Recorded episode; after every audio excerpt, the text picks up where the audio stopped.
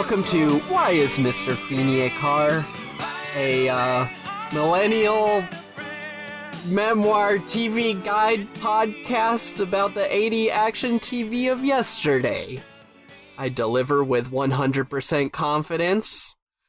With me as always is Aaron. How are we, Aaron? It's a big part of the charm of the show. It's just like you know, seeing you keep keep the car like like Kit in between the lines. Maybe you maybe hit the guardrail every once in a while, but you know, Oh yeah. you know, it just adds to the drama. It adds to Uh, the drama and the excitement. I'm doing I'm doing well. How are you? Oh, dude, I'm I'm wiped out. I'm fully um, uh, David Hasselhoff taking naps in Kit after after the pilot episode where he refuses to give up control to the machine and he's resigned to let's just uh, you know what I'm gonna play Atari in here. That's where I'm you have at that right relationship with the ferries of Seattle. Like they are essentially like if you if you Mhm. fantasize that that is your giant sentient vessel that you're just just taking you to your home, while you get to play video That's true. games and watch YouTube videos and an stuff. excellent point. You can even like I kind of speak admit. into your watch and say like you know uh Uh huh.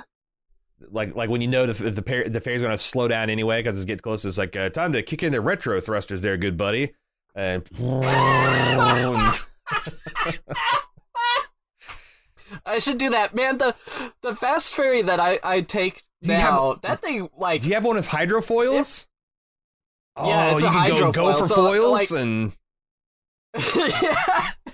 Well, it- you really notice because they do kick Oh, in the, the retro thrusters for sure. If you're like standing up and walking from the bathroom, which happens to me because I have the bladder of like a newborn Uh-huh. baby, um, you'll you'll jump around. It gets it gets pretty uh the rough house of pain you'd say on the old yeah the seas of the puget sound um so today we're watching or we're talking about watching the greatest american hero. And before we get into it i just want to say aaron it takes a big big man to admit when he's wrong. Uh, it demonstrates humility and strength of character, and dare I even say a little bit of, you know, sexiness in a way. Oh, yeah. When a man admits when he's wrong. Because I've been hyping up this show quite a bit, quite a bit, and um, this pilot is, in my opinion, as the kids like to say, booty cheeks. This was booty cheeks. I I hated this. you know What did you think? actually i'm because i remember hating this show as a child i was so hyped for this because i'm so glad because you essentially got the authentic 1981 aaron little boy experience because i we used to before the internet used to have this thing called tv guide and it was this Oh, magazine yeah. to tell you what was on television and like would hype you up for stuff on television and on the cover, there is this dude with curly gold bl- blonde hair in a su- recognizable superhero suit. And this is the height of like superhero. Like the Super Friends were on TV. Spider Man was on the Uh-huh. Electric Company. Spider Man and Friends was on the TV. Like I was, I was crazy about. I was wearing their fucking underoos. Uh, I was Oh, crazy yeah. about superheroes, and it's like, oh my god, a live action superhero show on television. It's supposed to be an action comedy, so probably be funny too and it's this is going to be so fucking rad. I cannot wait. And because like all the tr- like all the commercials are showing him flying around and like lifting cars, and I'm like, oh, this is gonna be so fucking sweet. And I tuned in for this shit, and I was so disappointed. I was so bummed. It was like, and I'm like, and I, and I, I thought about when you were suggesting, like, God, I hated that fucking show. I was like, but you know what? Maybe it was just more adult than I was thinking. Maybe like when I was a kid, it's like I was expecting to be this action thing, and it was a lot more like political. And you know, of course, they can't do flying around because they don't have the budget for it. They have to use that sparingly. And you know, maybe like all the stuff I thought was lame about him not being able to use his suit right is actually super cool and funny. No, it's terrible. No. How did this show make it on the air for three fucking seasons, dude? So, all right, I I I gotta time out and just tell you where my mind was at. Do you ever go to a hotel and watch TV? And there's like nothing to do in the hotel Right. room, and there's a TV there, so you just watch Just the channels, I- the I old school what- channel experience. Yes, I think that's what got me here because I was at a hotel room. I was driving over to far western Washington to do a hike, and it was that night. It was too late to start the hike, so I stayed at a hotel. And I watched this show on a marathon, which I swear was better. I I, I think that's a setting up for maybe most improved episode. It'll be right there with Airwolf uh, when we watch the consensus best episode of right, it right. but like the the episode I watched, one moved a lot faster. this was another one of those god Yeah, the fucking forsaken two two hour, hour pilot, long. the feature length pilot. Go fuck yourself. Um, that that was rough. And the and the the first episode I watched, it had Andre the Giant in well, it, and that just my made it. god, yeah, Yeah, like a black hole. And- and he he was- he warps the light around him and makes it look. Yeah, exactly. So uh, I think that's I that's was my previous experience, but oh my god, this this pilot was rough, dude. It was rough. it was pretty pretty freaking rough. Yeah, yeah, but. It was saved by its absolute bizarreness. I, I was gonna say I did laugh out loud a lot at just how Right. audacious some of the audacity was. it's it's definitely like uh, the audaciousness of audacity. You know, Barack Obama's follow up memoir wasn't as no, good. he kind of Uh, shot off, shot shot his shot in the first one. uh, this is definitely the closest to so bad it's good of the TV pilots that we've watched. I would yeah, say. I'll buy that. I'll buy that. and it starts off extra bizarre. Uh, in chat, the, um, when we were watching this, we were like, "What the hell is? Did I click the right link? Are we about to watch a hate crime?" Which I think we may have. Yeah, I think it starts off with a hate crime. yeah. Do you want me to, to get into the episode? Yeah, I think we should. So we open with the bizarre scene of a well dressed man in a suit piloting a dune buggy in hot pursuit by countless other dune Yeah. buggies piloted by what I can only describe as the Mr. Clean Squad. yeah. A bunch of white guys. They're not with with no hair, wearing a, a militia style uniform and aviators. And you know what? Just I'm just gonna remove the aviators. It's not a good look. All right For now. the duration of this episode, you do not want to Yeah. be associated with the Christo fascists uh, Yes. in this episode. Yeah. Um, this is a funny scene because this guy, I don't know why, I can't imagine the scenario that he got this FBI agent got himself Right. into that was resolved by Yeah. A Fast and Furious style dune buggy fight.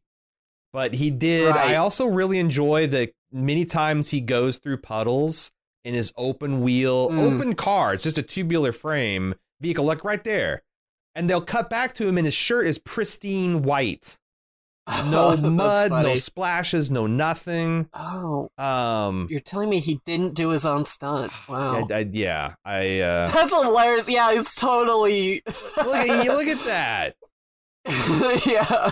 But he's That's hilarious. Yeah. What? But it, it, he's being chased. He's in a dune buggy, being chased by dune buggies. So he, like, it would make more sense if he was in a Ford Taurus or Yeah. something, being chased by dune buggies. Right, Like, right. How did this happen? Uh, still he just he just ran into a lake and he's completely dry. Um, if you, you you guys, we started doing this. Jay had this brilliant idea. If you want to join us on Wednesday nights around 8 p.m. Uh, on his fabulous channel, twitch.tv slash blue j blue underscore j underscore streams.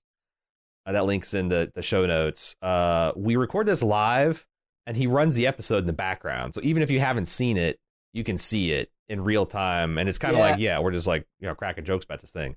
I call these guys Mr. Clean, but one of them here is about to step out, rocking a pretty nice Mm. set of upper frontals, and she's going to bust into the sweetest Christian hymn you've ever heard sung. So I guess it's Right. the MX clean club, the mix clean Right, club, yeah. because there you just never can tell. The- she still is bald. the gender neutral. yeah, I mean, th- it's it's definitely that clean look. Um, but yeah, it's uh very very it's it's, it's a crazy ass opening for this uh, uh this show. it is. Uh, it's bizarre, and if I was watching this live in 1981, I'm not sure that's gonna like hook me. Right. like, right. but I guess you know there were three networks back then. That's right? true. What are you gonna Or, do? like, Watch P Fox was the Yeah. What are you Yeah. gonna do? Watch? Oh, we have Fox then. We uh, what are you gonna do? Watch PBS? Uh, that was their their motto. Um, I so so we have this intro here that's got like it. We're shakily flying into this metro city. Um, Mhm. this is the Muzak version of the theme song of this show. What did you think of the theme Mm-hmm. song? Believe it or not, So is this a real song or is it that they Yes. use for? Yeah, it's it was the intro song. They put it over like you know a montage of him doing his mild, mildly heroic stuff. But But I, what I'm asking is like, was this a song that they put like on, was on the radio and they're like, we're gonna license No. that and make it the theme No, it- song, or it- was it the other it way was around? a theme song I think commissioned for this show, and 'Cause it, it- did get it's like, radio play. It was it fairly not- popular at the time. Actually, let me see this. Uh, Greatest American, uh, uh, Greatest American Hero. I should have this open in a tab. uh, again, tonally way off from the uh, bizarro um, Christian nationalist cult opening. Believe it or not, I'm walking on air. Uh, yeah, it's oh, this it's is this is this was composed. This was uh bespoke for the show. Believe it or not. I believe it or not. It's just so it's just so Uh, soft rock for this kind of thing. But I guess this is kind of the soft rock type of show, man. There Uh was some interesting music in this in this show. There was something that was like kind of pop punky Yeah. that felt like really modern. yeah, yeah, yeah. No, there was some decent just I don't know. This show's all over the fucking place. Uh we're I I feel like they got like. It's like they took the writers from like five different writer rooms who are like, technically, we can't fire you guys. You don't deserve to be here. So we're putting you on this project. yeah, yeah, this is the pride. It's like no one's on the same And page. but the American people are so stupid. It was a number one hit, so they had to do more seasons. you have one guy who's like, "All right, they're they're white nationalists. They kill an FBI Mhm. agent," and someone's like, "Well, what if he falls? He he can't control how he flies. like nothing fits." right, right. What if uh what if the the the other protagonist is a delusional jingoistic uh red hating yeah it's uh, lots of Yeah. ideas just flying popping in popping in that Yeah. uh, that room uh what if he's a special ed teacher? We're about to get introduced to the hero of the story ralph hinkley who is a special ed teacher who has a rowdy class a rowdy class. The Right. teacher who has been teaching the class for the previous eight months uh, meets him at the door and says abandon all hope. Abandon any kind of hope or pretense you'll have of making a positive effect on this these children's lives and just Yeah, just try not to get killed and uh yeah, to be fair this is a handful this class it's a lot right. So my my mom's career before she retired was she was a special education para educator, right? Mm. So when I, uh, to me, special ed means like um kids like with severe learning disabilities and stuff, like Down syndrome and stuff. Um, these are just like antisocial kid. This is like alternate, like alternative high school, Mm. right? So I don't know. I guess special ed meant something different think- back then, but these are just like rowdy kids. i think in my because this i think this this stopped happening in my day but like when i through sixth or seventh grade they did send like there was a the special ed class and it had the kids that had learning disabilities emotional disabilities what you know um uh, speech impediments and like yeah kids with like antisocial personality disorders all in the same fucking class Wow. Yeah. because like I think that got Yeah. integrated was in seventh grade because suddenly these or maybe just that was just in elementary school because suddenly they were like in the quote unquote you know gen pop. Uh, but but yeah, I, I don't know because it, it it does seem fucked up because these kids just seem like uh, the kids from The Wire season four more than anything. And, and by kids, we also mean 35 year old Yes, adults. yes, who, are, who are taller and older than the teacher. Yeah. And uh, so the, the there's the one main guy Tony and one main gal Rhonda. And Tony's whole Right. deal. Love me, Rhonda. Tony's whole deal is he's essentially John Travolta. Uh, he's he's essentially John Travolta in Grease and. Welcome Back, Mr. Carter. Yeah, totally. Hey, Mr. H, what's going on over But here? But there's something off about it, and it took me a while, and I realized this guy is doing Welcome Back Kotter. He's doing Christopher Walken doing a Welcome Back Oh. Kotter, John Travolta impression. There's this Oh something God. kind of, you know, walking about it. It's it's uh it- it's crazy. Um, Hey, I'm walking here. Do you there's think a little bit um, of that in it. It's uh, exactly exactly right. What's his name again? Christopher Walken? Christopher That's not it. Uh, does he have a podcast called I'm Walking Here? Because he should. I think he's too old and talented for that kind of nonsense. But uh, yeah, like us young, young, untalented. us young, bucks. untalented sons of bitches. Um, so he goes in, and his big idea. This is immediately the kids threaten him with violence, and he's like, "Hey, hey, hey! I will spar you in the gym under the auspices of the gym teacher. It's not going to go well for him if you don't beat me up now. But meanwhile, I want to take y'all out to the desert.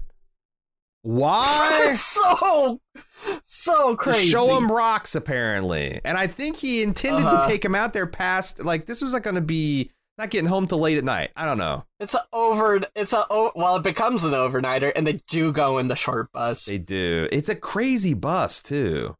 It's like. well, it's like a it's the A team van repurposed. like a like a slightly stretched. A team van. Yeah, Yeah, yeah. An airport taxi It's with an the- extra row, maybe. It's the B team van. You can fit a lot of people in that uh, their short bus. Uh, so they stop. They stop uh, at a diner for lunch, and Tony immediately picks a, ma- a fight with a man uh, over does. nothing. He pulls a knife on this guy in front of his teacher, Yeah. and the guy pulls a gun and backs Yeah. him down. It's true. Um, it, things get pretty heated pretty quick. That's for sure. And yeah, that's gonna be our um second main character. That's the thing. What, alcoholic FBI agent. when agent. I was watching this, I didn't. Re- I remembered the broad strokes of the show and why I hated it, but I didn't remember the specifics. And I forgot this Bill guy. And I, I'm, I'm in my notes. I have like, why is he trying to butter this guy up? How is he? Because it just makes no sense why this guy would have this extended interaction, and it's oh yeah, that's it's right. just so what happens later will make Makes- any kind of sense. Even Yeah. though it still won't. It still won't.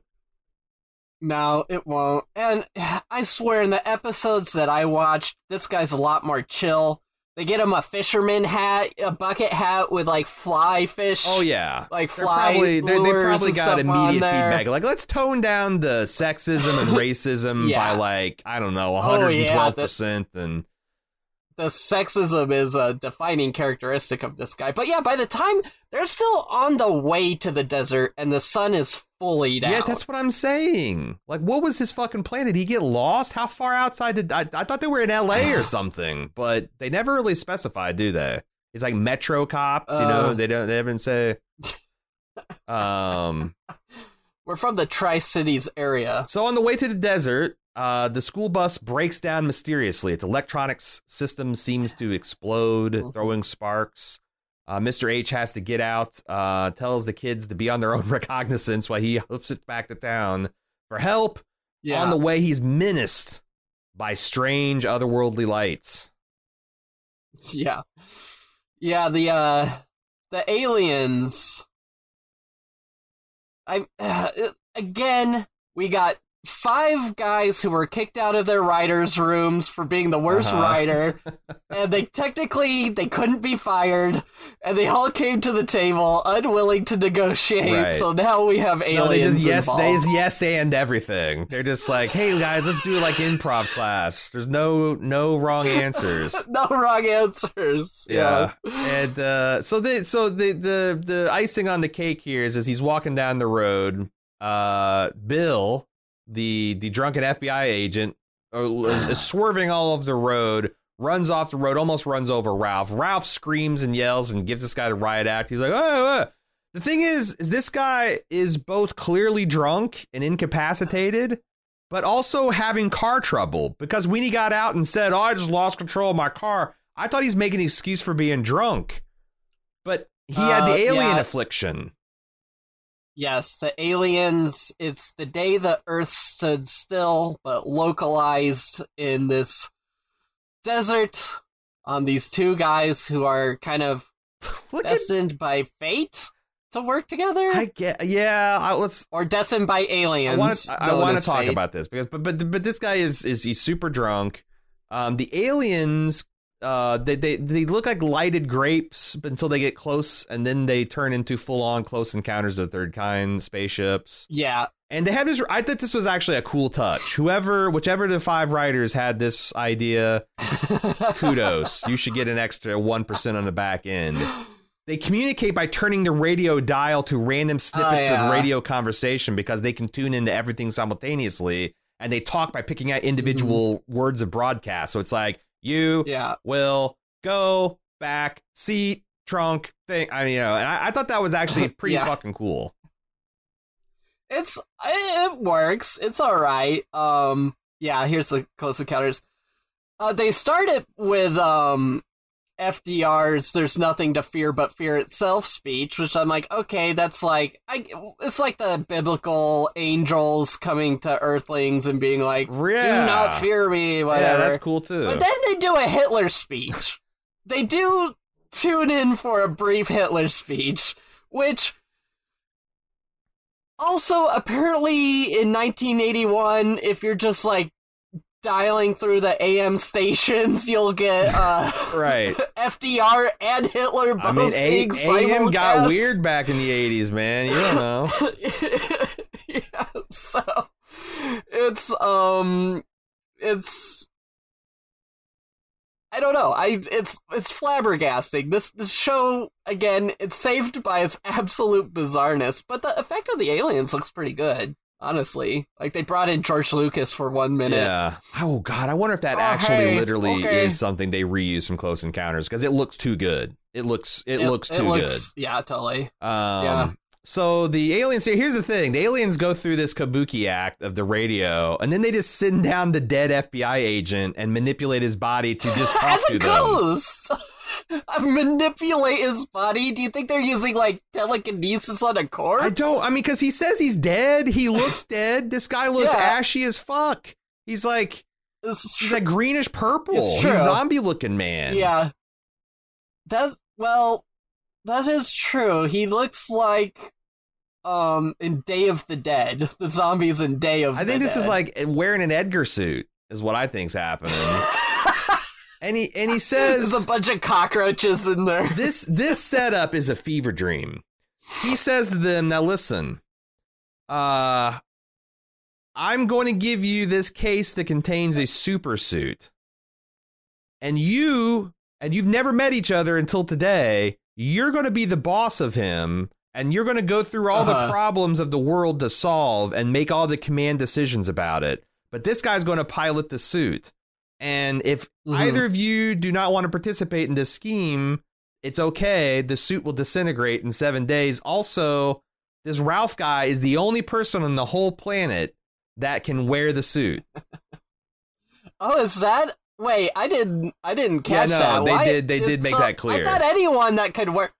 Well, it's because um he's literally the only person with a twig-like enough frame. Well, they it, Where they, the- they, the I- suit they said something about his like genetic compatibility or something. I thought. Oh, I mean, I've at this point in when I was watching this, I was more focused on like, oh, Aaron's gonna hate me Why have I done No, this? No, man, because it's, it's this was a huge this is a- mistake. this, is, this is a really fun one to cover. It's a shit show, but those can be fun. the thing is, is like, is it? Did they pick him because he's the bluest eyed, blondest, whitest person on the planet?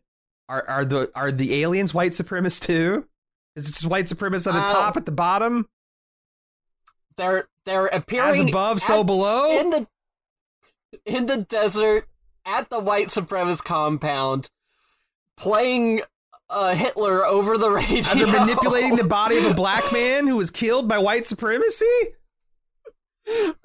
Not like theoretic This or systemic, like actual white supremacists. I don't know. You know how there's that theory that the Nazis that escaped World War II live on the dark side of the moon? Yeah, yeah. maybe that's maybe that's who these aliens the are. Iron Sky They are the Nazis. yeah. yeah. Could be. Uh, that's that makes as much sense as anything else in God, here. what'd you think of the zombie man touching hands with his partner through the glass, like they were lovers? And this is the, Well, the you final know. conjugal visit before death row. I, it was weird. You probably get pretty close to I your guess that's FBI true. partner. Maybe I, I, Did Mulder and Scully Would ever they be in that subversive? Like this is an Edgar Hoover. Like this guy might be, like, cause he's super fucking American and he hates commies, and he might have been like in Mm. love with his partner. Nah, this show's not that not that smart. Ernst. All I'm gonna say is Ernst von Röhm. All right, let's let's move on. So uh, Mr. H returns to the bus. He's got uh, he he found an instruction manual in the case, and he tucked it back into the suitcase, the literal suitcase. But it works yeah, itself. the, the chosen one, the one man on the planet who can be trusted with this suit. By the way, immediately fucks it Yeah, up. he, he drops he, the as he's walking, uh, it slips out of his case and is lost in the desert. Um, so he has no idea how to Believe use it or this. not. Yeah, But would it be written in an alien language anyway? Or would it be written in like now dial to at at 645 and 23 seconds dial well, to I think what they did is they uh, possessed they possessed the the body of a copywriting clerk, and they had him transcribe the manual in English. oh Uh, there's some hilarious translation errors that probably would have got him killed if he had actually read it. So this is actually better. Uh-huh. This is actually better. What happened? they had their they had their army of neo-Nazis kill a translator Yeah. Uh, did I mention the FBI agent guy just says this piece is out as soon as the aliens leave? He's like, "Nope, fuck your box, fuck all this. Oh, yeah. You can go to the loony bin if you want. I'm out of here." Uh, which is reasonable that's a reasonable, rational response to what just happened. Of course. Um, I'm having a psychotic break because I just uh, drunk drove, killed a man in the desert, my partner. and uh, this. Yeah. yeah. He, he, he, No, I didn't just run over my own partner. Uh, uh, he came back as a zombie alien. Uh, Uh, so Mr. Mr. Hinkle goes back to the bus. Uh, the kids have already started taking it apart. It's a fucking mess. He tells them to put it back together. Rhonda Uh-huh. asks if he can. By the way, the previous this is teacher yeah. called her "Romance Me, Rhonda." Yeah. Oh, that's it. Yeah. Uh, she has a thing for she has a teachers. thing for She's like, "Do you love me?" she's like, "Yeah, do you love me? Do you like me?" Uh, my mom. Guess she's hot for my mom says it's interesting. My mom says I'm a whore, but she's a whore too. Yeah. So what does she know about it? It's it's, it's fucking crazy. Right? And Mr. Hinkle, he's you know he's like, look, I'm just your teacher. I can't help you with any of all that kind of stuff. And then she instantly turns on him, right? You know, she's she's scorned. So she says, "I hope Tony hurts you tomorrow." Blah blah blah. Um, we have a scene that will not make sense until the end of the next episode, and it still is not going to make a lot of sense. But it's a man in a suit chewing out the putative vice president over his speech performance. oh, this is gonna make sense at some point. Not really. It's going to be part, Okay. but uh, the the guy who's chewing out the vice president plays the senator from Nevada in The Godfather Part Two. So that was kind of a thrill to see this guy. what? Yeah, yeah, he's a real hard ass. Um, have you seen The Godfather? right. I've not ever seen any Godfather. Man, film. we're we're gonna have to swap movie experiences. I'm gonna have to watch the good, the ba- or uh, yeah, the good, the bad, the ugly, and then you're gonna have to watch the Godfather. Wait, you've seen the good, the I bad, and the have, ugly, I right? have, but like I'm telling you, all we right. need to, we need to, we need to fill this this Godfather hole for you. Anyway, Okay, fun fact: he is the senator from Nevada who uh hates Italians in Godfather 2, and it ends well for him. We'll be back to talk more about why is Mr. Feeny a car after this quick break. Here are the highlights coming up this week on Bald Move. Our coverage of Hot D, Fire and Blood, and the 1980s Shogun miniseries continues. But then on Tuesday, for the first time in 35 years, we asked a question Who framed Roger Rabbit?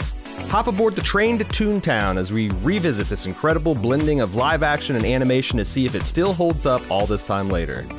Then on Wednesday, we get our first look at Blake Crouch's mind bending sci fi series, Dark Matter.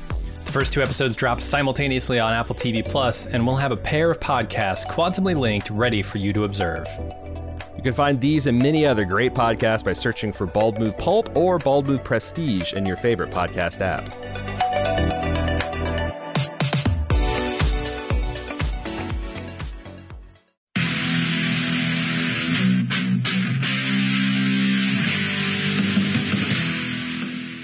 Getting geared up for the sixth annual Summer Badass Fest. And while we're working on a slate of apex badass films to enjoy, we've got an early action packed announcement to make. Just like last year, we're kicking off Badass Season with a live movie watch and podcast recording. We've rented out a theater for connoisseurs of action films and bald move fans that just want to have a great time. Unlike last year, this year's movie is top secret. Hush hush. No hints, except it's incredibly badass. It stars an absolute icon of the genre. We're willing to bet most of you haven't seen it, and it's gonna be an incredible viewing experience with a packed house of bald movers.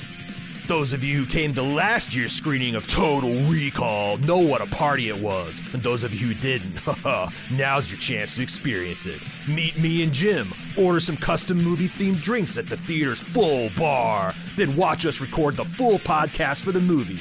We reserved the venue over twice the size as last year, but seating is still limited.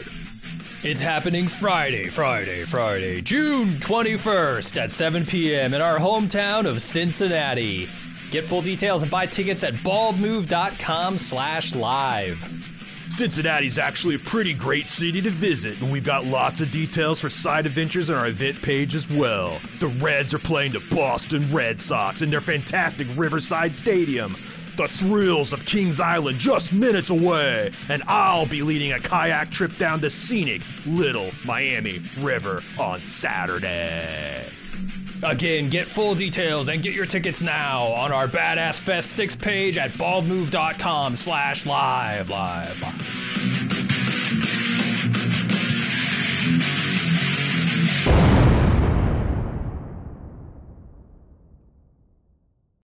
And now we're back with more. Why is Mr. Feeny a car? okay. So so he's like he's, so so the vice, vice president's warming up to give a speech where he says I might be committing political suicide, but apparently he's breaking with the president on a bunch of social issues. It I I don't even think the writers, if you held them at gunpoint, pumped them full of truth ser- serum and shook them and asked violently, "What the fuck is going on here? What the fuck is that the actual issue?" They would not they would not be able to answer to save their lives. Mhm. Uh Well, I mean, first contact would perhaps um, divide politicians on how to handle that. Like, the president wants to let everyone know that the aliens are real and they're out there. They're handing out hundreds of these suits, by the way. Right. And, and uh, for They're just giving everyone they to give to us, they're giving three to the fucking Reds. yeah, exactly. Sick commie bastards. Um, Mr. H gets home six hours late to the babysitter. This poor woman was supposed to be relieved at six o'clock. She's been there. It's Mhm. now almost midnight. Uh, she she does pick his pocket to, to make up for it, so I guess Not- that's cool. It's true.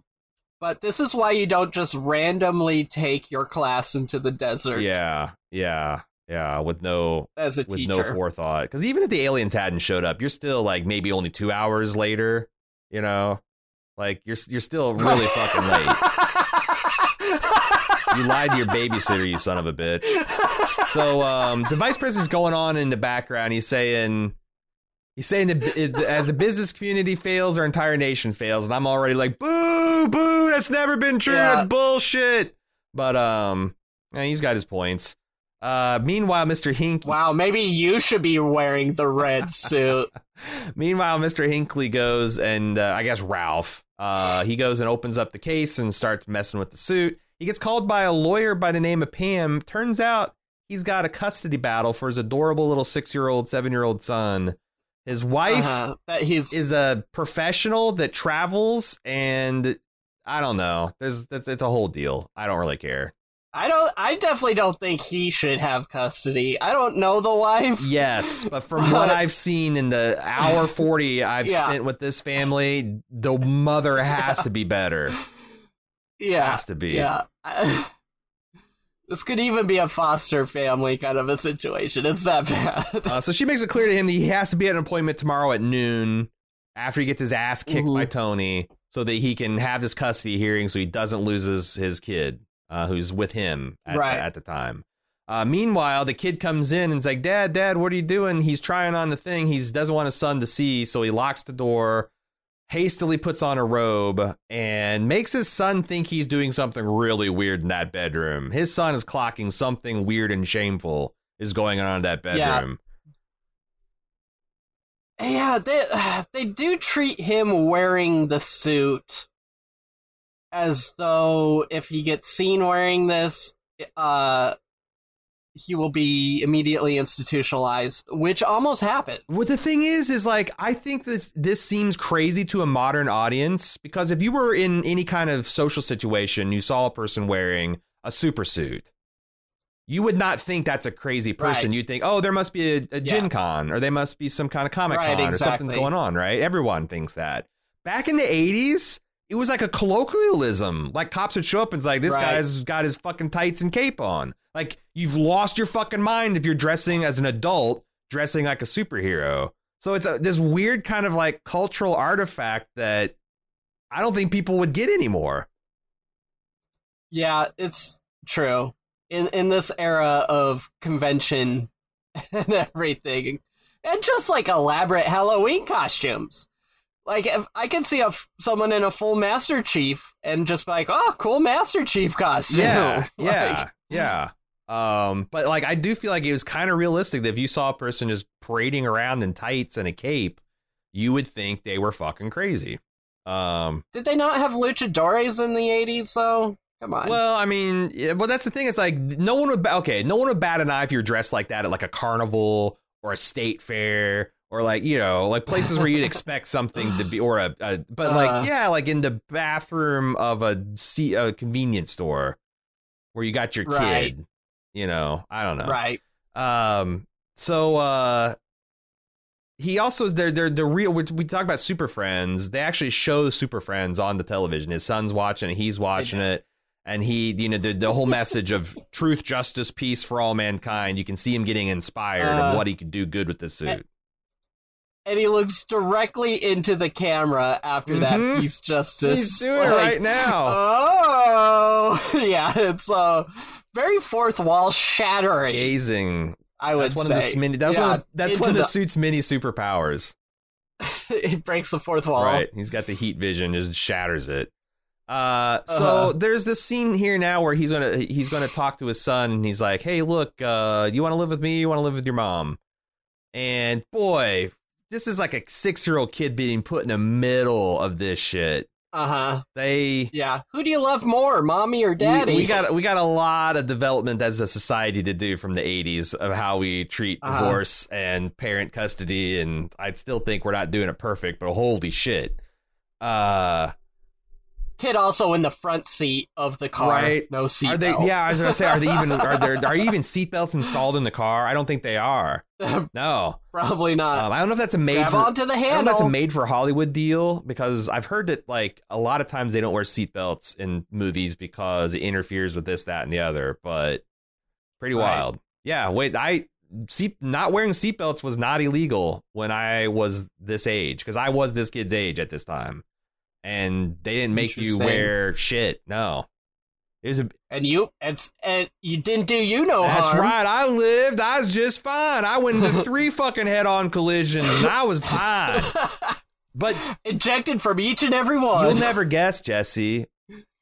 Like I, I, I sometimes I see these these twenty year old kids. Uh, they'll be they'll they'll remark about something like COVID responses to COVID restrictions or wanting to ban gas stoves because they're it turns out they're actually dangerous and they really do a number on your air quality and stuff like that. They're like, imagine back in the days when when seatbelts were laws are passed. Imagine people uh, Oh. complaining about like, Today? dude, they fucking Never. did. They fucking did. Yeah. When that shit happened in the Mhm. 80s, people said the same shit. Oh, yeah. It's infringing on your Oh, yeah. And it's fucking government intruding on their rights where they didn't need to and blah. It's it's it's all it's it's always been the same. It's always been the same as far as I can tell. Well, humans don't really change that much from generation to No, generation. it's a it it's, a struggle. It's it's a constant struggle. Um Yeah. Speaking of struggle, the principal meets him at the door where he's about to get his ass kicked by Tony Ooh. and says, There's some drunk clown in the school, upper school bathroom. He's specific about the upper Right. school bathroom, like some Harry Potter type of direction on this shit. and the prefect's bathroom, uh, throwing up. uh, Uh, and guess who? Guess who it is, Jesse? uh, is it Bill? It's Bill. It's Bill. And so a couple of times I've had friends like apply for jobs with the government where they have to get a security clearance and um part of that security clearance is you have to like have people vouch for you basically. Has this ever happened with you? Uh, I've never had to So, vouch for someone for in some kind of intelligence operation. No. Uh-uh. Th- this has happened to me twice where uh, a person from the government like a, a friend of mine applied for a government intelligence job. Mhm. they had to be like list three friends and we'll go interview them about you. And one of those times uh, a guy the guy that conducted the interview we went to the uw library and he like pulled out his like badge and was like i need to have a room so that i can talk. And the person was just like absolutely do whatever you want this guy's an FBI agent. I don't know why, like, he isn't just like, "Hey, I work for the FBI. I need to talk to Bill Hinkley." Like, right? Yeah. Instead, he's like just throwing up in the bathroom. he also let a school teacher take his gun and throw it into the desert. Like he, I don't think he's at his best right now. is he actually an FBI agent? I think, yeah, no, I think he is. It's just, I think, isn't it like low key supposed to be grieving his partner? Because he says in this scene, like, I haven't drank for ten years. That's why I'm so fucking worthless right now. And it's it's so funny because he says, I don't believe in alien shit. I'm a buy the book kind of guy. The guy who's drunk driving almost killed somebody. Yeah, totally buy the book kind of guy. Uh, I don't like things getting over into margins. What the fuck does that mean? Uh, but he's like on this. He's finally on board. He's like, we have to figure this whole suit situation out, and he demands on running the show. He asks if the guy's read the manual yet. He's asked if he's tried on the suit yet, and he just peppers him with a whole bunch of establishment type questions. Yeah. I don't know. I feel like this is one of the many periods in the pilot that things kind of stall out, and Right, because they're just really padding. Again, it's that- padding, padding for the the Yeah. length. So uh, speaking of padding, they put some padding on their face and hands. amazing segue, Jay. Uh, Thank you, Tony Tony is now okay. Tony and them are boxing, and even though the Tony is obviously much younger, much stronger, much physically larger, he is the dirtiest fucking fighter in the game. He, he gets a like after the bell's rung and, and Mr. H turns his back, Oh, he gets yeah. a rabbit punch in the back of his head. He tries to fucking Yeah. trip him into round three, and despite all this, Mr. H sticks and moves, moves and sticks, and fights Uh-huh. him to a uh, a, a, a, a one one and draw. So they just tie, right? which is an unsatisfying I think it- conclusion. He like does he like resign after a round or something? I don't know, but he's he's winning the respect of these troubled Right. quote unquote teens. Right. It's troubled 35 year olds. They're twenty teen at this point. So after the fight, uh, Mr. or Tony uh, talks to Ralph, Mr. Mr. Hinkley, in the bathroom and apologizes In the locker room. without apologizing, and then said, "Hey, you might be all right, Mr. H, but you better stay away from my squeeze." He's talking about Rhonda, and he's like, "Look, yeah. I'm not, I'm not trying to fuck your high school yeah, I'm not trying to, girlfriend, fu- I'm not trying to dick down your high school so, uh, sweetheart. Uh, you just need to show you show her respect, the same kind of respect you're trying to show me. He's like, "Whoa, man, Mr. H, she's a girl. You don't respect women." And he's like, "Actually, maybe Right. try and buy her flowers." Wait, what the? F-? You know, I don't know. He's he ain't no Cary Grant. Uh, this this is a this is a weird guy. I didn't like him very much. yeah, uh, it's it's like someone doing an impersonation of a greaser. Too. It- it is. It's just, Christopher Walken doing an impersonation of a greaser. Hey, Miss, I I don't know why when you I say that I want to try the I know, impersonation. but it's so hard. It's so hard. It's like it's, It's- like a hairpin curve, man. You just fly off and out of control. Uh, So Mr. H pulls out of the, the lot, uh, foolishly thinking he's going to keep his appointment with the child custody hearing, and Right. a blue van pulls out, obviously tailing him. Uh, a, a, a semi is jackknifed in the middle of the road doing some kind of construction, forcing Miss uh, Ralph to go off road. Now, I honestly don't understand why he pulls over and gives up trying to get to the location. Like, is this semi blocking the literal only way to get to the courthouse? it's a it's a small town in California, wherever they live.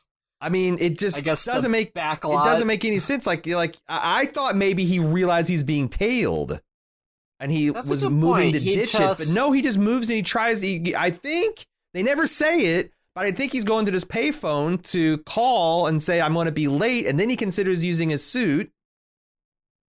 Right. Yeah, again, five worst writers, no wrong answers. Yeah. So he decides to take the suit into the bathroom of this convenience Uh-huh. store, and he's so prissy about it. He's lined the floor with toilet paper. Oh my god. I don't want to. I don't want to step and pee. Oh my god. Uh so he's in he's he's he's putting on his cape as a man walks in with his 6 or 7 year old boy and this man is aghast. He is thinking this man is Yeah. psychotic. He is maybe trying to dress up Uh-huh. as Superman to pre- prey on young people. Uh he's he's like he calls the cops on the guy. he does. For he complains to the manager first, and then calls the cops. It's wild. You got to do something about that guy. Yeah. Yeah. And then the blue van shows back up. Yeah. Why did he stop? Why didn't he just continue driving to your right? Yeah, I don't. Maybe, maybe he's just running late because of the Tony talk. But like, my God, how close did you schedule your time, man? Um, so the Blue Man Group. oh, So I'm going to call the Blue Man, uh, the Blue Van, the Blue Van, the Blue Van the Group blue van The group. Blue Van Group. Yeah. is uh, pulling up to check on this guy. Can't find him at the C store because Al Ralph's back in an alley trying, and, and he's got his clothes changed into his super suit, and he's trying to figure out how to fly. And the kid that his dad was afraid that he was going to molest has wandered Yep. outside his father's vision while he's ca- talking to police Uh-huh. about the fruitcake that's in the cape that's trying to molest kids in the bath well, bathroom. maybe that's why Dad was so concerned. Is this um kid. this kid is very molest vulnerable. It's fair. He's constantly wandering away. His stranger danger does not exist. He has no Yeah, functional no. stranger danger awareness. So he says, Mister, Mister, don't you know you got to take three steps? You got to jump like you mean Yeah. it, and you got to put both hands out like Superman. Alien should have given this kid the suit. So he tries. Except the aliens would just molest him. He has to set his clothes down to try this. He does it, and he takes off into a totally uncontrolled flight. He is caroming. Yes. This is the first of all. Well, how would you describe the quality of these effects, Jay? Um, I would say blockbuster esque. I would say special effects um award guaranteed. Uh, Would you say this guy looks cool flying through the air? Well, he's not supposed to. But do you think also like do you think that this is is is it cool? No. Is it Oh. funny? And if it's funny this time, Well- how much longer do you think it'll be funny for? No, it's also not funny, but I don't know what things were like back in 1981. I was negative five at this point. This might have looked good. That's the thing is like I think people like you always hear you always hear stories about like when when cinema was first born that like they would do these wild tricks like they would show a train coming out of a tunnel towards Right. the camera Yeah. and the whole audience would go like and they dash out of the way because like oh my god that thing's coming at you and it looks so fucking real because they were too stupid to real like right they don't have the frame of reference to deal with it all you, you hear about no, they were just stupid. you, know, you, you hear about like the War of the Worlds, where this guy gets into it and he says their aliens are going to invade as a as a TV show, and Uh. people start like getting shotguns and taking over towns and like going Mhm. berserk because they think it's real, right? yeah, um, or like how people thought 9/11 actually happened. Right? Yeah. Complete fools yeah, yeah, and yeah. Rubes, rubes is what we're talking about here.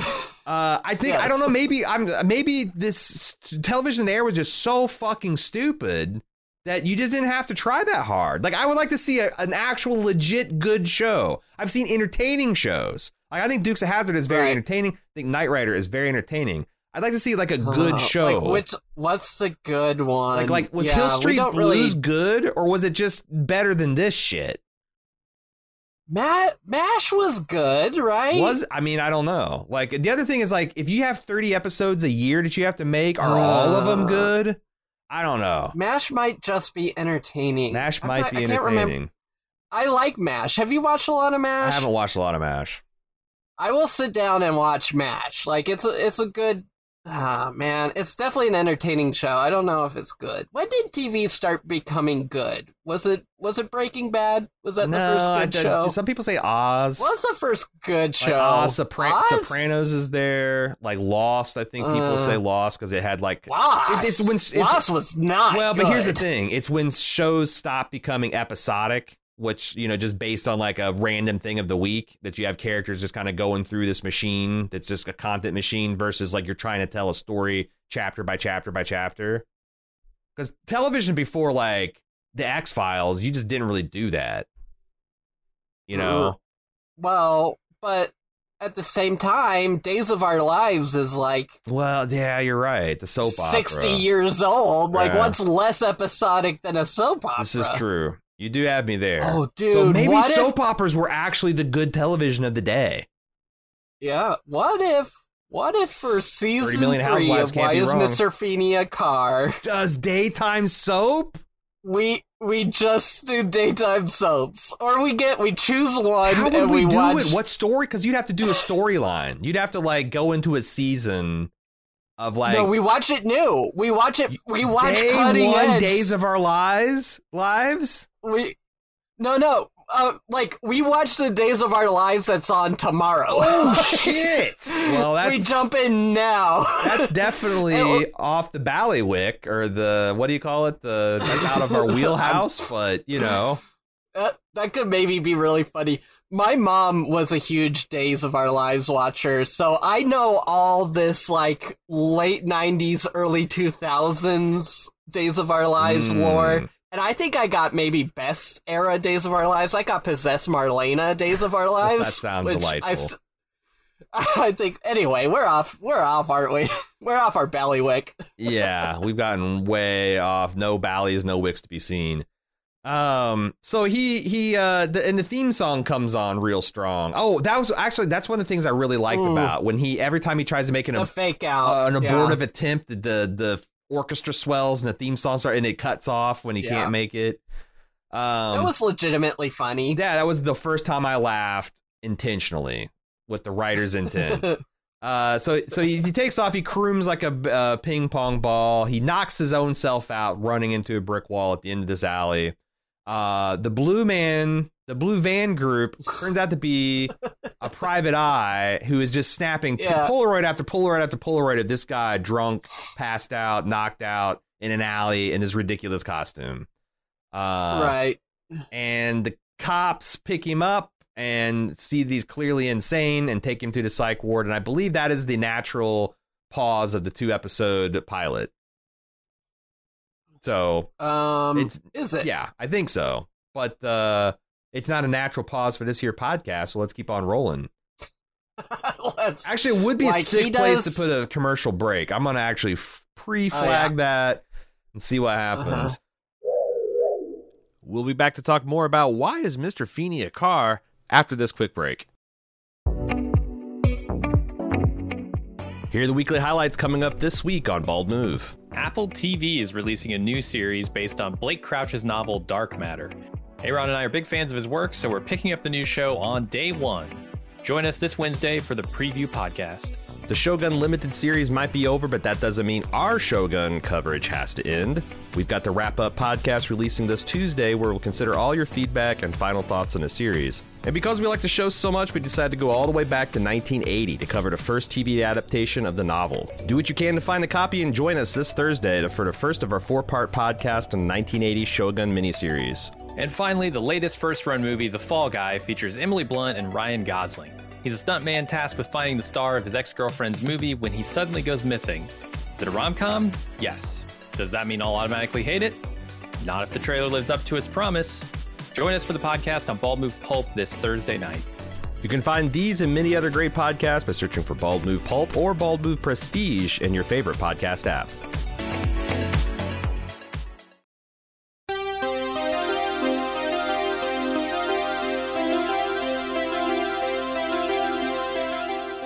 We're about 10 weeks out from House of the Dragon Season 2, and it's time to prepare for war. Which in our case means, well, watching a lot of Hot D and reading a lot of Fire and Blood. Each week between now and June 16th, Maester Anthony and his co host Steve are hosting a watch of each episode of Hot D Season 1. And then me and Jim are going to host a discussion of the differences between the events on that episode and how they're recounted in George R. R. Martin's historical tome, Fire and Blood. That's right, I've resorted to reading dragon books. God help us all. We'll see if my fresh eyes add any new insights or predictions into season two. Arm yourselves with all the lore you can for the battles ahead. House of the Dragon returns June 16th, but we've got you covered until then. Check out all of our upcoming Hot D coverage on the Hot D feed or on Bald Move Pulp, available wherever you listen to podcasts. And now we're back with more. Why is Mr. Feeny a car? So the, the the cops drop him off to the hospital. Tell him he's tell this staff that he's running on pure ether. Yeah, which is um actually a medical diagnosis in 1981. I feel like that's like 1950s dialogue. Like this was his, the his vapors are off, ma'am. this is the 85 year old writer who's been writing since like the Dick Van Dyke show, and he just won't die. Yeah, listen, we can't fire him. Right. He will lose his dialysis and die. We gotta find a place for this guy. He's in the greatest American hero writing room. Right, right. He's like in a wheelchair with like an IV drip Uh, of something. He just He's, wheezes the- out. he's in an iron lung. Yeah. They built the writer's room around him. When I when, when back when back when I was uh when I was a young strapping rider, we used to call the crazies say they say they were sucking on ether. Good one, I saw Charlie Chaplin and he was running on pure ether. All right, technically he was roll he was holding the talking feather at the moment, so it goes in the script. That's the rules we decided on. So Ralph is going through the horrifying prospect of being committed to a hospital against his will as a sane person, and is being played for laughs, which is delightful. Um, while Uh-huh. this is happening, he starts getting this premonition. He can see through the wall like a Yes. teleporter that his It's- buddy Bill is being menaced. It's unclear because he's not seeing through the wall. So he's projecting uh contemporary meaningful stuff. Yeah, Kind of like when Luke Skywalker was in Dagobah and he's like, my friends are being tortured. yeah. It's that. It's I guess it's a plot hook. He has plot hooko vision. Yeah. It has to be projected on a flat surface like a wall or a mirror. That's true. This, this, uh, and he sees Bill being menaced by these white supremacists who are all dressed like priests, like a Jehovah's Witness assassin Oh, squad. yeah. You know what? The the aviators are coming back off. Um, so Pam stops by and says, "Hey, you missed your fucking meeting. By the way, I just got a call from the uh, the cops. Uh, oh, you missed your meeting. Your wife hired a PI. She's got a whole bunch of pictures of you in a fucking super suit, passed out in the alley. uh, meanwhile, the cops call and say you're in a nut house. I have serious doubts about your case here, your child custody case." He- but, but, uh, that's, so she reads Miranda. He he starts throwing a fit and says, "I got to get out of here." He leaves the room and with this this uh, I guess instinctual use of the super suit starts throwing orderlies around. Uh, they know his oh yeah, yeah. There's a lot of flipping stunt guys. the yeah. He, he vaults into a convertible, which is a VW bug, and they take off his his cape streaming in the wind. It's actually kind of another visually comedic thing. And she says she calls she Mm. puts a lamp. Uh, she puts a hat on the lamp. Right? Is that what you do? You, you put a you, you you you lampshade. You put a lampshade on the fact that he's doing that, but she says, "Would you at least sit on your cape?" Now, here's go ahead. I think I think lamp shading is synonymous with putting a hat on a hat. I think those mean the same thing. gotcha. Except for like putting a hat on a hat is like in a negative context, and lampshading something is supposed to Put a hat to on a lamp. be like It's like calling attention Hmm. to I thought something. lampshading was, that you've but, but like in a way to like increase suspension of disbelief. Where hat on a hat is something that's so unnecessary, ridiculous, it takes you out of it. I know if we asked everyone in this writer's room, they would different, give us five exactly, different and they'd all be wrong. they'd all be wrong. Uh, the the craziest thing happens, Jay. After hearing all this, she Hmm? professes she's his professional lawyer. She professes her love for him. Bonkers. Fucking bonkers. And he says, "Oh my god, I was thinking after this case was over, we could date." And she's like, "Uh, "I'm way ahead of you. Not only have we talked about this for the first time, but my parents are coming next week to meet you. And you got to stop all this cape alien shit." What? This Wait, the parents are coming? I don't. no, I she says she goes. She goes. My parents are coming next week to meet you, and you cannot be doing this cape and alien stuff. They'll think you're crazy. Yeah, she's not just in love, but they're basically engaged to be wed at this point. They're making. when did she invite her parents? She's what was the, was she's like, "Hey, I want you to come and meet my client. I'm representing him and his son in a custody battle." it's it is it, it is pending divorce yeah, case. like But, I what? mean- it's so bizarre. What what It's so bizarre. like if you're into uh single dads i mean be a, a sexy divorce lawyer you're gonna you're, you're gonna have your pick Yeah. of the litter uh yeah it's again it's just like of course they're in love and he never questions it for a second Well, the thing is, is everything he says here, like I, we know that he's telling the truth, and this is actually happening to him. But this sounds like literal deep delusion. Like it's pan delusional. It's a government man. Mm. and an alien have given me superpowers and the clairvoyance. Like it's like every crazy thing you've ever heard on Art Bell Coast to Coast in one fucking story. If he was the son of fucking Neptune, This he would have gotten the bingo. this is um this is what kanye west thinks he actually is right this, now this is this is the this is the the the universal force that crazy people Oh, tap into. man. Apparently, Hasan Piker has this hilarious bit to me where he's when a when a when a middle aged guy starts going a bit nutty, he's like, "This this man is a victim of divorce court." and that's it literally what's deranges you. Yeah, just it's it just there's nothing you can do. Yeah. And this is the same thing has happened to this man. as a, apparently, as a as a middle aged man who's been through divorce court, I've been I got a little True. deranged by the process. So yeah, I I might have a. I might have imagined a super sexy divorce lawyer who instantly fell in love with me, and I and I got superpowers, and my new best friend works for the FBI. Yeah, you know what? yeah. The And other thing common about these five washed up writers that they have all just gone through a bitter divorce. Or are going yeah, through one. yeah, from the Yeah, same woman. um so he arrives he's compelled to arrive at this area he's guided by the spirit force uh to this compound and uh, over her protestations because she still think at this point thinks he's crazy. Uh, But she also, also loves, loves him, him. and wants this to is marry where she tells him that like my, my parents are coming in seven days. You've got to stop all this Superman Lois Lane talk. Um, so he clumsily flies Fucking over a fence man. and promptly crashes into a tree. It's not cool. Right. It's not funny already. Um, there's something is funny is he's sneaking around this giant compound in a bright red suit in broad daylight, but he's doing the classic like slinking against the wall and like taking exaggerated tiptoe steps and all that stuff. It's just really, it's like Sam Fisher. Sam. Fisher and Splinter Cell should have this skin that he can unlock because it's just high comedy to watch this guy sneak about. Um, Uh, well, it turns out he's not very good No. at it. so he, he, he, he, he lets himself be discovered by the Mix Clean Club, and he takes off with pretty convincing super speed. uh, wait. You're kidding, right? I mean, they. I don't know how they did it, but they make him look like he's running faster than a person should be able to look. I like. I, I like him.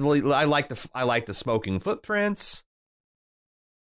Uh, Look at that. okay, yeah, smoking Yeah. footprints. Yeah. Yeah. yeah. I like how he he, he has to like creating- skate at the because he's got no brakes, so he's just like digging his heels into the the path. I don't know. It's 1981. What do you want? Uh, who's having a psychotic coping episode now, Aaron? It's you. Uh, meanwhile, they're sweating Bill in the back room. Uh, Bill's got big.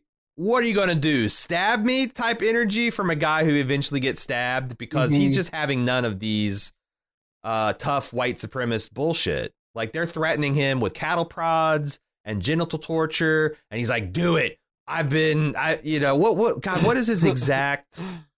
I've been, I've been worked over by better switch hitters than you. Like he's just like Yeah, switch hard hitters. as a fucking nail. This guy. Yeah, yeah. I got my fingernails torn out in Dubai. Uh, somehow he's realized that. The, so the senator from Nevada that I called out earlier, his name's Nelson Corey, and he's a, allegedly the richest man in the world, and he's juicing up these white supremacist guys. And Bill has figured it out only too late. Uh, Ralph is able to remote view Bill's impending torture, and he decides enough is enough, and he's going to try to like Knight Industries 2000 through a concrete wall.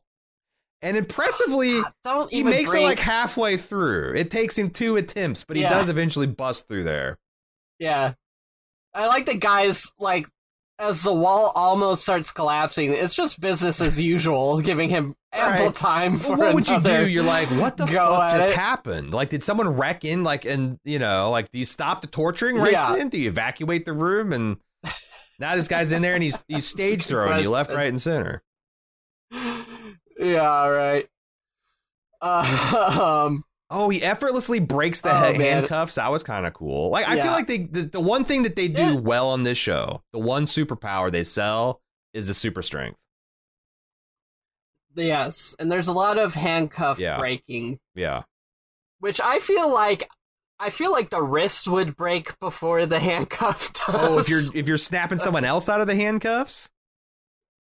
Yeah, Uh-huh. I bet you could do it. I mean, you'd have to be real careful in the application. he doesn't seem like the type of guy who's real careful.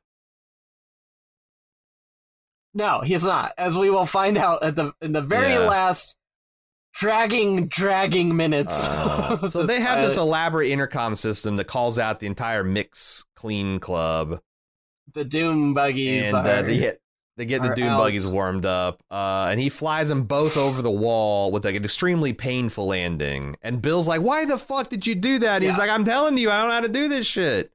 Uh, and what's funny is Bill is really slow getting into the Volkswagen Beetle. Like you can see that he he is moving. oh Jesus! Yeah, he's like that was I just that was a 30 foot drop on the cement, son. That's funny. He is actually selling it a lot more. That actor. It's like I'm an old man yeah, there's a couple this. people I- put their fucking really back hurt. in this episode. The one his partner, what was his name? M- Ma- Mac- McNally or whatever. Jeez, He know. when he was driving that dune buggy, I don't think he was actually moving. I think he was sitting on a stationary dune buggy with a, a fan blowing in his face. Yeah. He sold terror Uh-huh. and barely in control of that dune buggy. And this guy selling uh I am an old man who just got dropped 30 foot on cement. They they put their back into it. This yeah, this guy's yeah, there's there's high quality uh, acting. this guy is Robert Culp, by the way. But I don't know any of these these other people. I don't think anything was ever made of them. But uh, Robert Culp, you'll recognize from television. He was famous on I Spy. Uh, he had a recurring. He's been on uh, Everybody Loves Raymond. Uh, yeah, you'll What? you, will you'll rec- Oh, he's the mom mom. And Everybody Loves Raymond. Yes, You know, Deborah. Yeah, you got it. You got it. Um, and he voices Raymond's brother. That's actually a dub. That guy's voice is uh, comically high in real life. Brad Uh-huh. Garrett. And he does he does he he puppeteers the puppet known as Ray Romano. A lot of people don't know. That's not a real guy. style. Yeah. Uh, so I was thinking Alf. they yeah. uh, the senator from Nevada turns out he is the same guy as Nelson Core. I think I explained that. Uh, he's doing God knows what in some kind of tactical bunker. Uh, they are. I guess this is their their scheme is just to make the vice president president. It's a coup. It's a coup attempt. Again, nothing ever changes. Yeah, it's the same as it ever was. Same it ev- as it ever was. Um, Pam Is this before or after the the scene where the uh, lady lawyer this is this is before. tells This to is shut before. the fuck up yeah, and stop? Bill gets to meet bickering? okay. Pam here. Bill's the sexist pig. Um, it's like, yeah, i he's like, she's probably some sort of feminist. right. Uh, for whatever that meant in 1981 on on primetime television, yeah, and uh, she's some sort of suffragette. uh, he insisted he needs to make the command decisions, even though he seems to be kind of he's like a drunken dumbass. Um, and she still Right. doesn't think that he's a superhero. She still thinks this is insane. She orders them out of her car. At that point, Ralph decides to pick Oh, up sure, her car uh-huh. to demonstrate that he's got super strength, and she faints. right. Oh my she does this a fucking faint. trope. Oh my god. Oh my god, this happened all the time. Used to happen all the time. Like anytime a character was shocked, they just fucking faint. Oh, it's such a goddamn chore to watch. Uh, you know, you know the thing that's never happened to anyone Right. you've known in the history it's of like your an life. anime when the guy gets nosebleeds when a girl kisses him. Like it's like this weird cultural thing that we all just decided did happened. Like people would get so shocked they would Yeah, that faint. definitely doesn't Yeah. happen. Yeah. No one's ever gotten a nosebleed when they can see a pretty lady. Definitely people not can, me. can fall over. People can get weak in the knees, but they don't like fucking black out. Okay.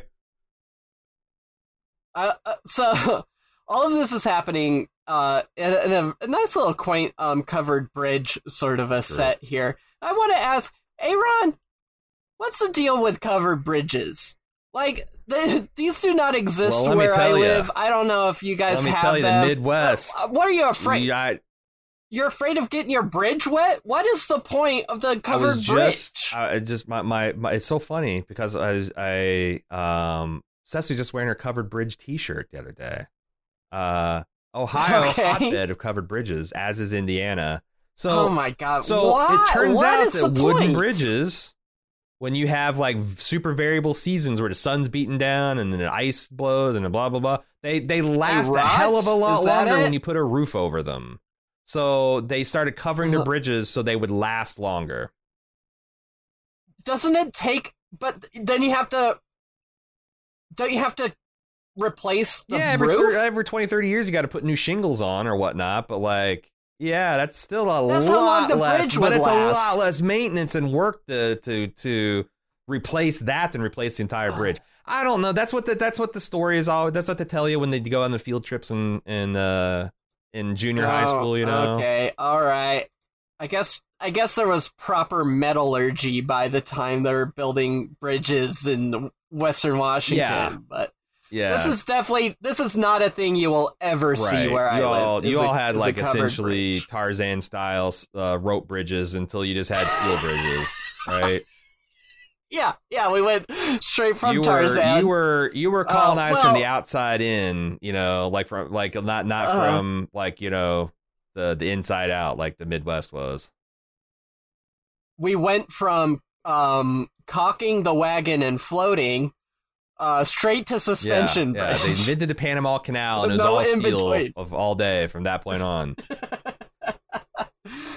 anyway, that was just my little uh, covered bridge aside. Uh, so it turns out Bill's a, a crazy, crazy, uh, uh, pro Cold War, pro capitalism, commie Oh, yeah. hater. He's a Cold he's Warrior. a Cold Warrior, like ever, like essentially everyone was uh, back in the day.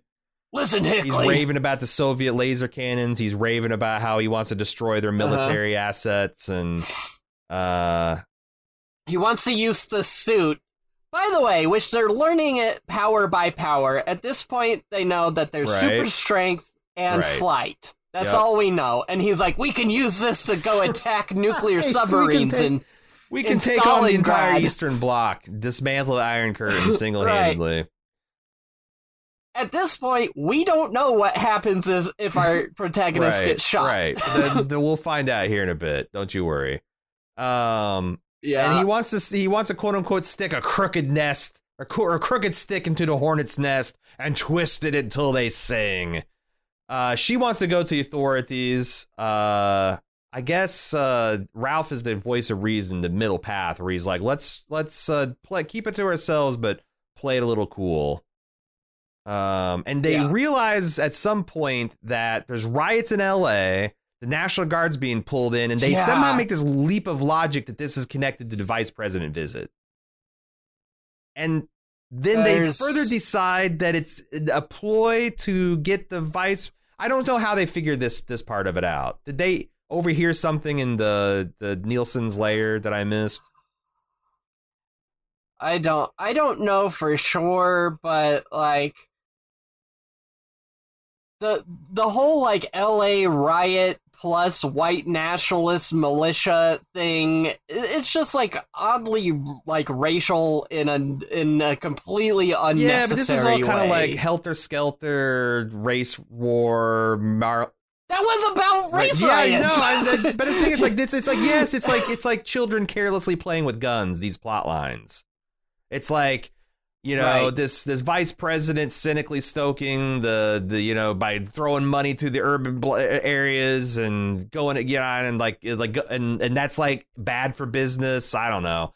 Um, I, w- I, I want to know where they got this footage from because we get like stock footage. of the many Of, uh, times the downtown areas of America burnt down in the 60s and early 70s, like Right, but I'm I'm wondering if it's like the Watts Mm, riots. which one in particular, like, yeah. uh, Because here's like the National Right. Guard being Yeah. deployed. Like that was that was like racial Yeah. unrest in California.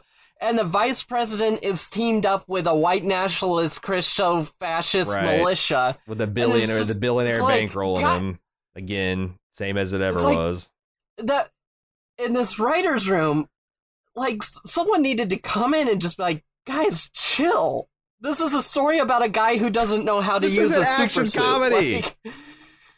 Like- Stop- like, stop the hate calm- crimes. Calm down with this. it's just so bizarre. So, like I said, somehow they figure out that the vice president is trying to make a coup on the president, backed by this Nielsen guy, and they have to warn the president. So, problem Right. is Ralph's kids at at the house, and obviously there's a custody battle going on. He can't leave him alone. So, what does he do? He calls a special ed class to in mass watch his the, his son. Now, I want to believe these kids are going to be okay, but right now they're not okay. They were left alone in the desert for 30 minutes. They dismantled the bu- like this is ins- this is insane, right? His law he's doing this with the full okay, knowledge of his lawyer. they were abandoned. In. She has a duty to the court to report this, by the way. no, lawyers are not, man. Well, actually, you might I don't be know. right. I don't know. Like if like uh, yeah, I don't I don't It's like she doesn't know. You don't have a sister. Yeah, she's representing him. She probably does into civil matter. But I, it's just like it's fucking crazy. It's fucking nuts. Uh, it is Yeah. bananas. It is. yeah. he comes back in 30 minutes. They've ripped the kid's heart out. hey, we, hey, we, we've been taking anatomy class for the last eight years. Uh, we tried juggling your kid. It just wasn't wasn't fun. Uh, We tried to turn him off and turn him back on, but he won't turn back on. Jesus Christ. um. So, uh, Rhonda. So, so Rhonda is now going to Tony because he's like, "Oh, hey, babysitting. That's kind of you're fucking gay, right?"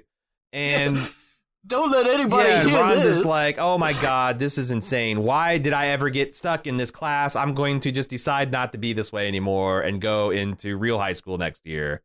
Um, because he's like, "Aren't aren't you tired of being trapped?" It's just, oh my god, it's a some crazy shit. Um, again, like more evidence that he's an alternative school teacher.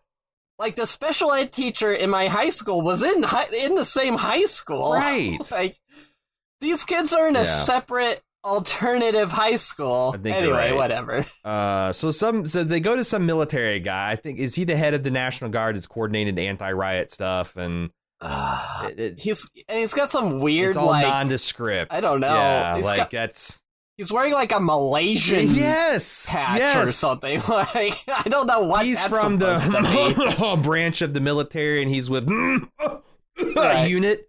And uh, he, the Right. important part is he believes them. He, the FBI guy knows who this guy is. He makes contact with them, tells him about the whole Yeah, plot. he can cut a lot of red and the tape. guy's like, you know what? Uh, I've actually been hearing intelligence about this multi-phase operation. Let's get in a, a state car right now and go right to the president. Meanwhile, they're going out to the fucking boonies, and they're like, "What the hell's going on?"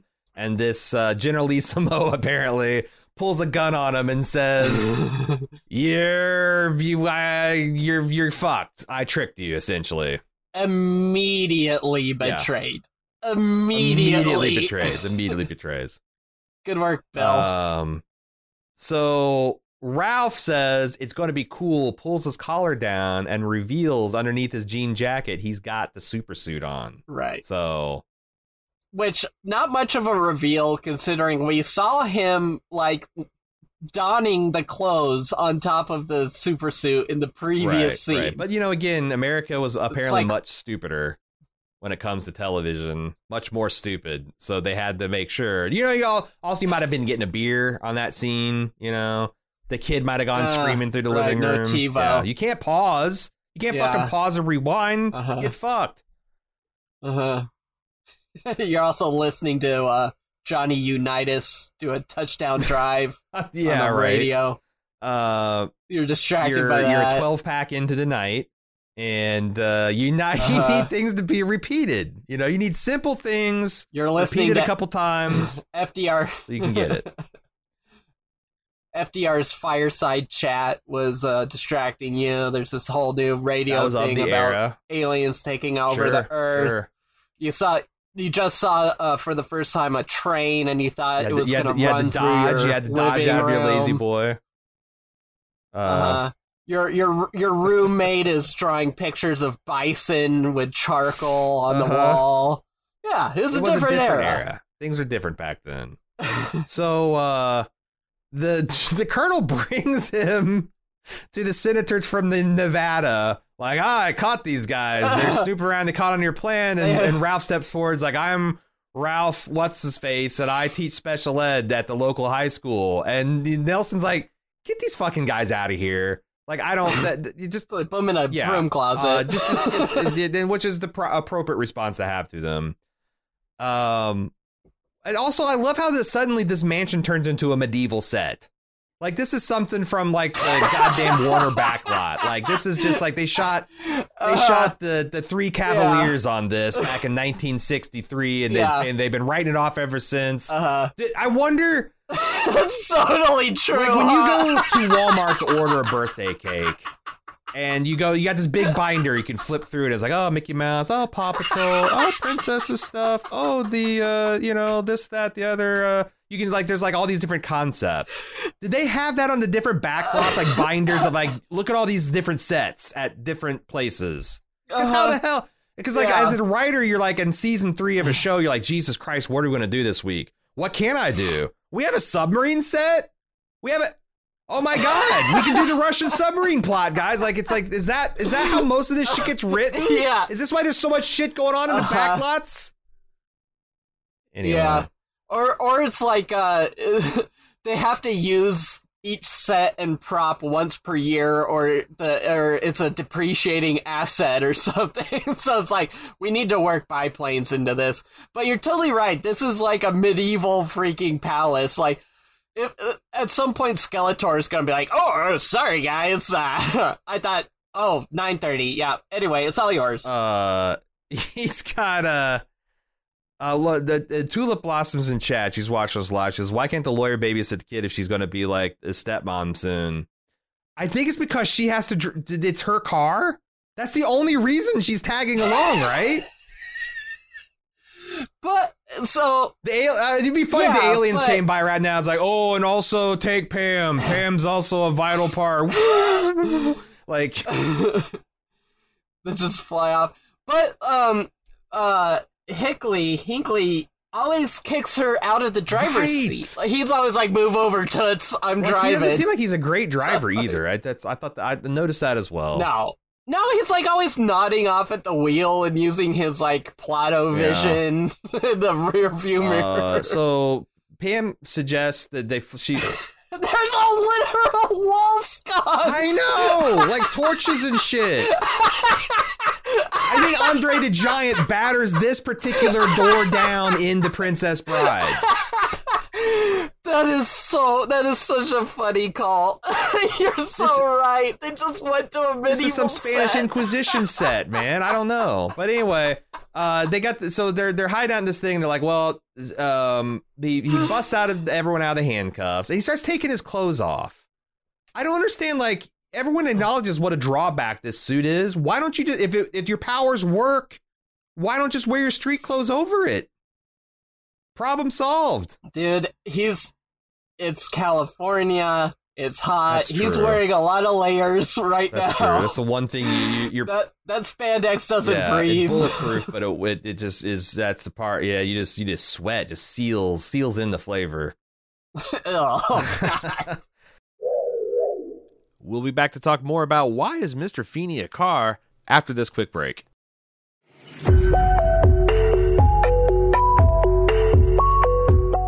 Hey, it's time for another season of Why is Mr. Feeny a Car?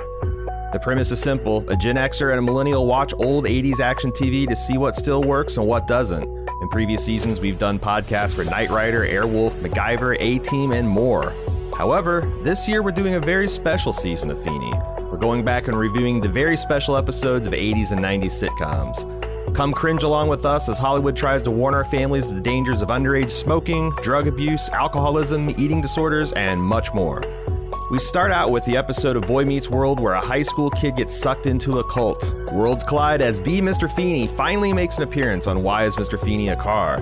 Join me and my buddy Jay each week for episodes full of nostalgia and secondhand embarrassment. And don't worry, if very special isn't your speed, we've also got some all time classic Knight Rider episodes to close the season with. Find Why is Mr. Feeny a Car each Wednesday on Bald Move Pulp starting April 3rd.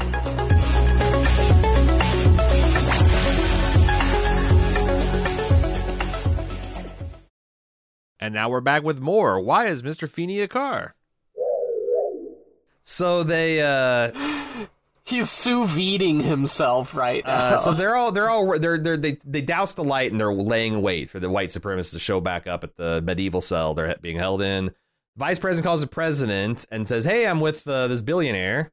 Uh, why don't you come pick me up uh, by Air Force One or Marine One uh, for the rest of your tour?"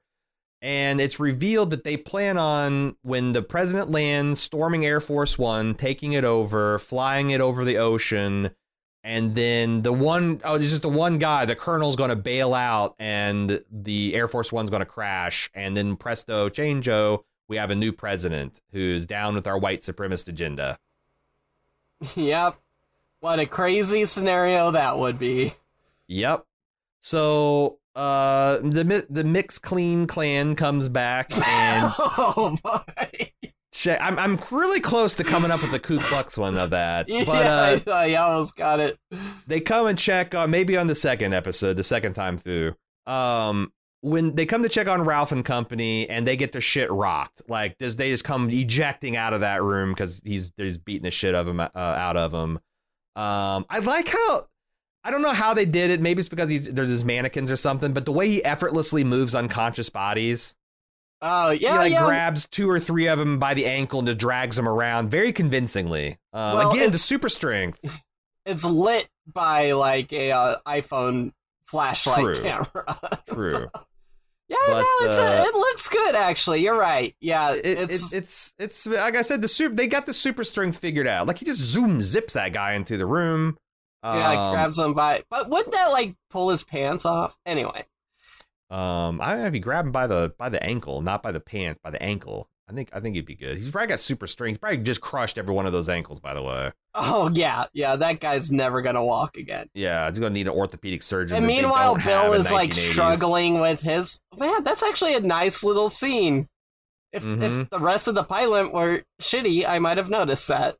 Yeah, yeah. But again, like I imagine a seven year old watching this, getting slowly more and more pissed that this is nothing like that they were expecting, and they got excited over nothing.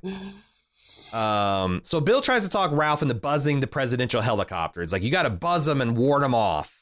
Ooh. And Ralph's like, "That's crazy. I'm Captain Crash. I'll just fuck it up." But he decides to give it the college try. Now he picks up two large lights Uh huh. and just jumps at the helicopter. I don't know what the lights were for. Um, so that they would notice him flying at the helicopter. They don't. You don't It's think like- he'd notice the guy in the red suit yelling, "Get out of here, you dummy!" Um, I think it was supposed to look like a Mig or something. Oh, I see. So you get the attention. They pay. pay he, he drops one light. That's okay. He's got another. Uh, the helicopter's just kind of taking all this in. And, Ugly uh, helicopter, by the way. By Airwolf standards, no way. Well, yeah, this is like the more Marine One looking one, though. It looks That's like actually a beluga whale. It looks like it's gonna like talk sea- to you in a Old Sea children's helicopters. Yeah. Piece of marine equipment. What do you want? It looks like it's supposed to be like, "Hello, children." Wait, Marina? No. When it's called Marine One, it's not because it's like like sea.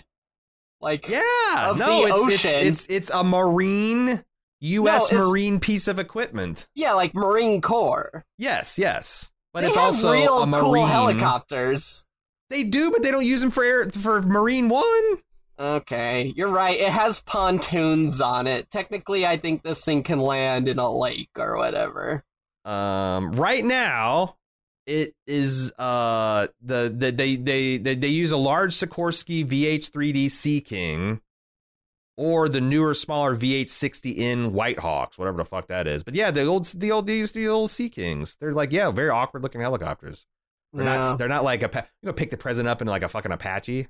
Listen, if I was uh, if I was president, there's no chance I would ever step foot in a helicopter.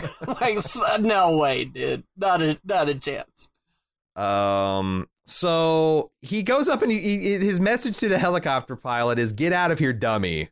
I thought that Mhm. was like, what? What's the dummy? What's the dummy? Well, Um, obviously he was in the in the navy, so there's a rivalry going on there. Ah, right. So Yeah. there's they're they're also taking heavy gunfire. I think that's the other clue that the the pilot needs to fuck off, and he says as much. He says, Yeah, "I'm aborting the right. mission." Ralph gets to crash. Uh, then he confronts the white supremacists. They all unload on him with their Uh-huh. M16s. Will you describe how they dis- how they sh- how they show that he's bulletproof?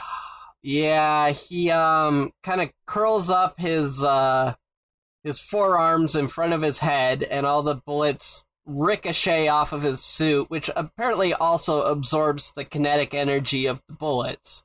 It's not Here's just thing. bulletproof. when he says the bullets like literally some some production assistant is grabbing a handful of whole ass yeah. bullets cartridge and all a brass, a primer uh, the firing cap or whatever the fuck you call it and the, the, the bullet itself and just takes a handful and just throws it at the guy's chest at throwing speed you're right. so They're just gonna bounce off of him. It's just Uh, whole ass bullets. I don't even know Yeah. if there's the same caliber of weapon. It's like, oh god, it's so funny. Oh my And, uh, god. But yeah, it's demonstrated like he can put his arms in front of his head. But he's surrounded right now. Now, I'm no marksman. I'm not claiming I could make this shot at this range or anything. Mhm. But this guy's also like his his head profile is huge. It is. He's got a It is. giant It's it's head seventy five percent hair. hair though. So Yeah. you hit a bullet through that, it's not doing nothing. It would be funny if there was a scene where he like he holds his hair up a little bit and there's a bullet hole that's still smoking. Like one of the bullets like just got his hairdo. Right, right. Um so they flee from him and then Bill takes him prisoner with him and Pam, no backup, just take this entire crew prisoner. I thought that was pretty funny. Yeah. Um right, yeah. The, they come out and he's like, You're under arrest and Mhm. everyone puts their hands up, including the like four star general and, and the all the wealthiest man in the world. Yeah. yeah. Yeah.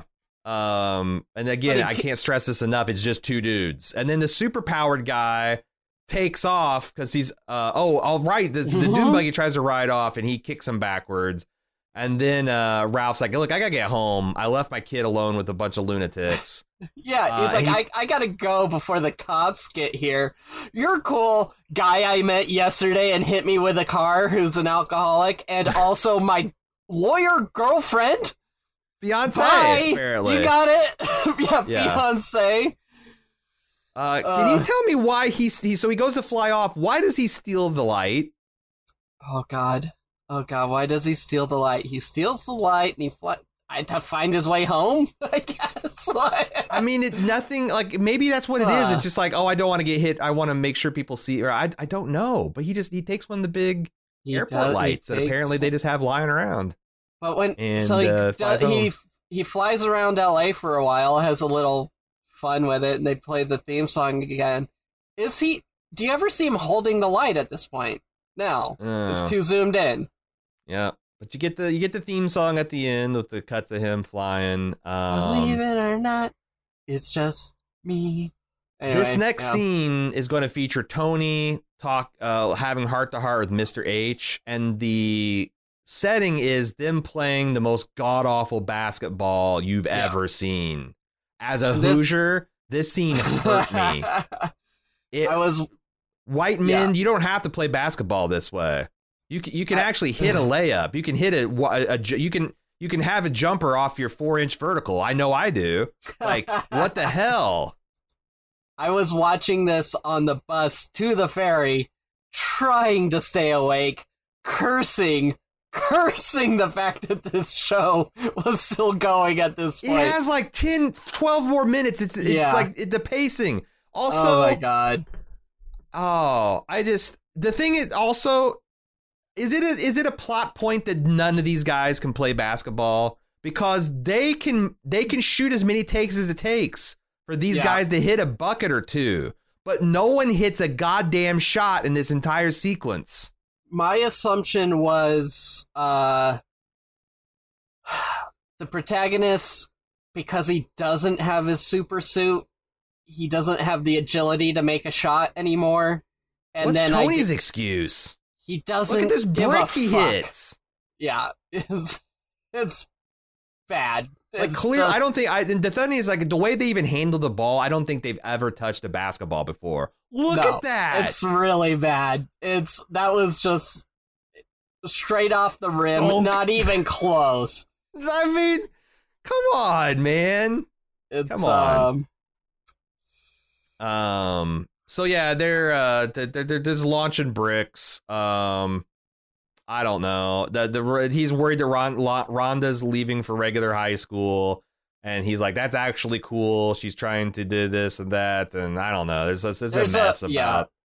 there's a minor Tony. plot point where Tony's like, I heard. Uh, I heard a bunch of these crazy skinheads say there was a man flying around. Right. And- yeah. Yeah. And yeah, then yeah. Hinkley's like, "You don't believe that? That sounds like Right. something straight out of the funny papers." And then he's like, "You're not such a bad guy after all, Mister H.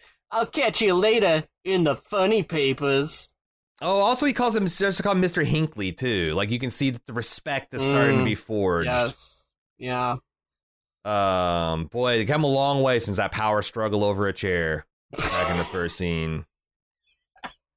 God. Uh, so Pam and Ralph meet Bill in the middle of nowhere, deep throat style, Uh-huh. and he says, "Look, I'm I'm with the FBI, and I've somehow managed to quell all investigation into this, and I've written off everyone who saw you in a suit as cuckoos.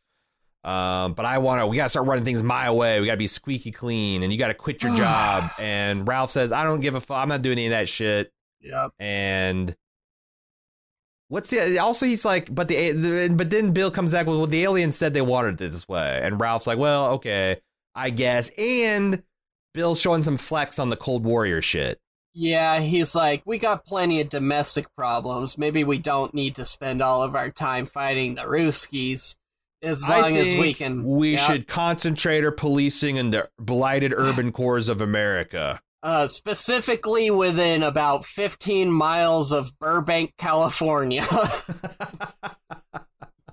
Right. Yeah. Our strangely non-specific city that looks strangely like the backlot of many. yeah. Yeah. Yeah. It's uh so uh they they he's like, "Okay, well we can uh we can we can agree on this partnership." And Ralph shakes his hand and breaks it because he has no control over his powers and he's Right. wearing the suit under his clothes, like, I'm at all wearing times, the like- super suit. which which he should. He should. Um I, I have a question. Mm. Why don't they make it more of an effort to find the fucking manual? Like, how many trails are there through the desert one day later, and you know exactly where you broke down, you know exactly where you met Bill. Like, just just backtrack and, until you find the fucking manual. It's a big metal fucking booklet. uh, that's an excellent point. Yeah, I agree. Like, they act like it's gone forever. Like they dropped it in the Uh-huh. ocean. yeah, right. Uh, yeah, the aliens were like, "There's a self-destruct sequence after uh, four, yeah, forty-five minutes or whatever." Yeah, no. I was Uh, I, where my mind was at was like he came out here in the middle of nowhere wearing his super suit um Mhm. under his street clothes with his new girlfriend. I was thinking she was like, "I want I want you to lay some super pipe, dude. Like leave leave the suit on. I want to see it up what because I don't want to sm- see it." I want to see what the mattress equivalent of burning footsteps is. yeah, exactly. Uh, so Um, yeah, have you ever read the different thought process. classic? Uh, do you know? Um, oh Jesus Christ, Larry Niven. Do you know who Larry Niven is? No. He's the guy who wrote the Ringworld series. This is this classic science fiction series. Um, but he also wrote a whole bunch of short stories, and he wrote this um, very famous satirical piece about the physics involved between Lois Lane and Superman. Oh, really? And it's Okay. called Man of Steel, Woman of Kleenex. Oh my god.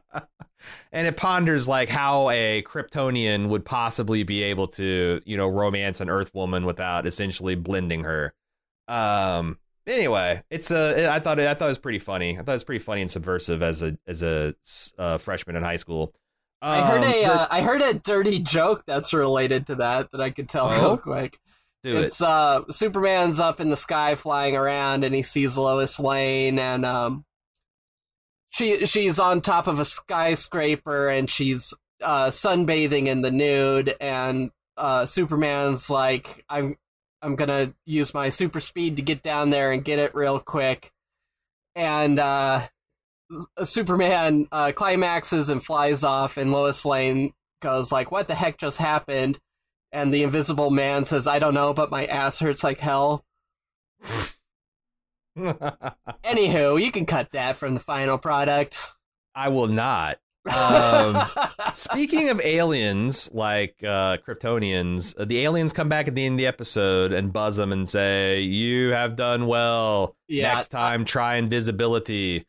And So uh, Ralph's like, "What the fuck? We lost the manual. Come back way hell." And I, I, why doesn't he just fly up and like I don't know, thump like like thump their hood or something? That's a good point. He can fly at this point, but he Yeah. just kind of reaches up into the sky helplessly, and we get a literal freeze frame.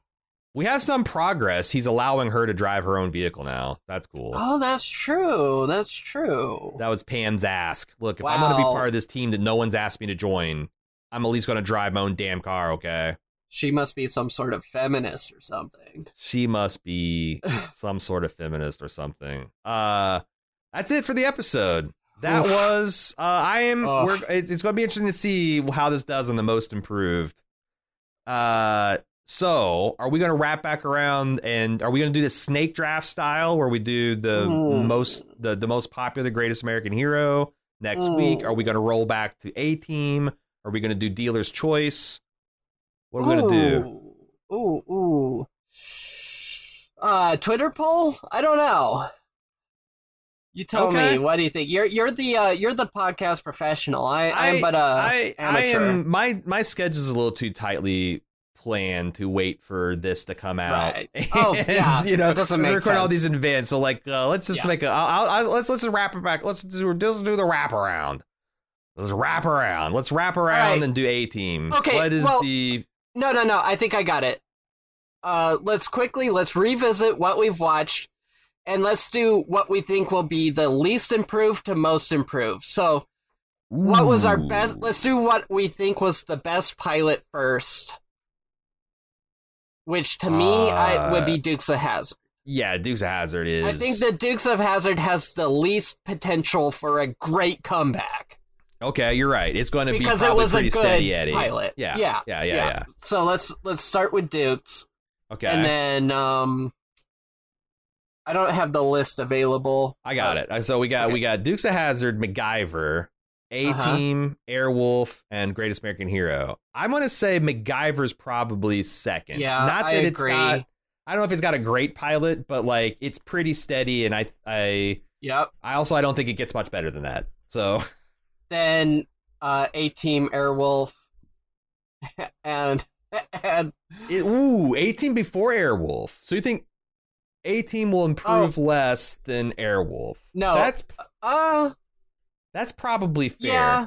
A A Team Airwolf Airwolf Greatest American surprisingly airwolf was surprisingly bad the non-helicopter places i, I really i don't re- i didn't remember stringfellow hawke being quite uh that big of a just chode um so then we're gonna do a team uh uh airwolf and then greatest american hero Yeah. oh where is the greatest american heroes theme song ranked Uh, I think does not qualify. Um, I think it's pretty bad. That did not qualify. Got a D in Q. Oh no. Um. All right, Jay. Can you go on IMDb and tell me what the mo- the most popular by IMDb rating episode of Dukes of Hazzard, just so we can uh hype it up Yeah. for people and they can they can go back and watch it. You can watch a lot of this stuff on like uh what Fubu F- Fubu Tubi uh Roku Yeah. channel. I don't know.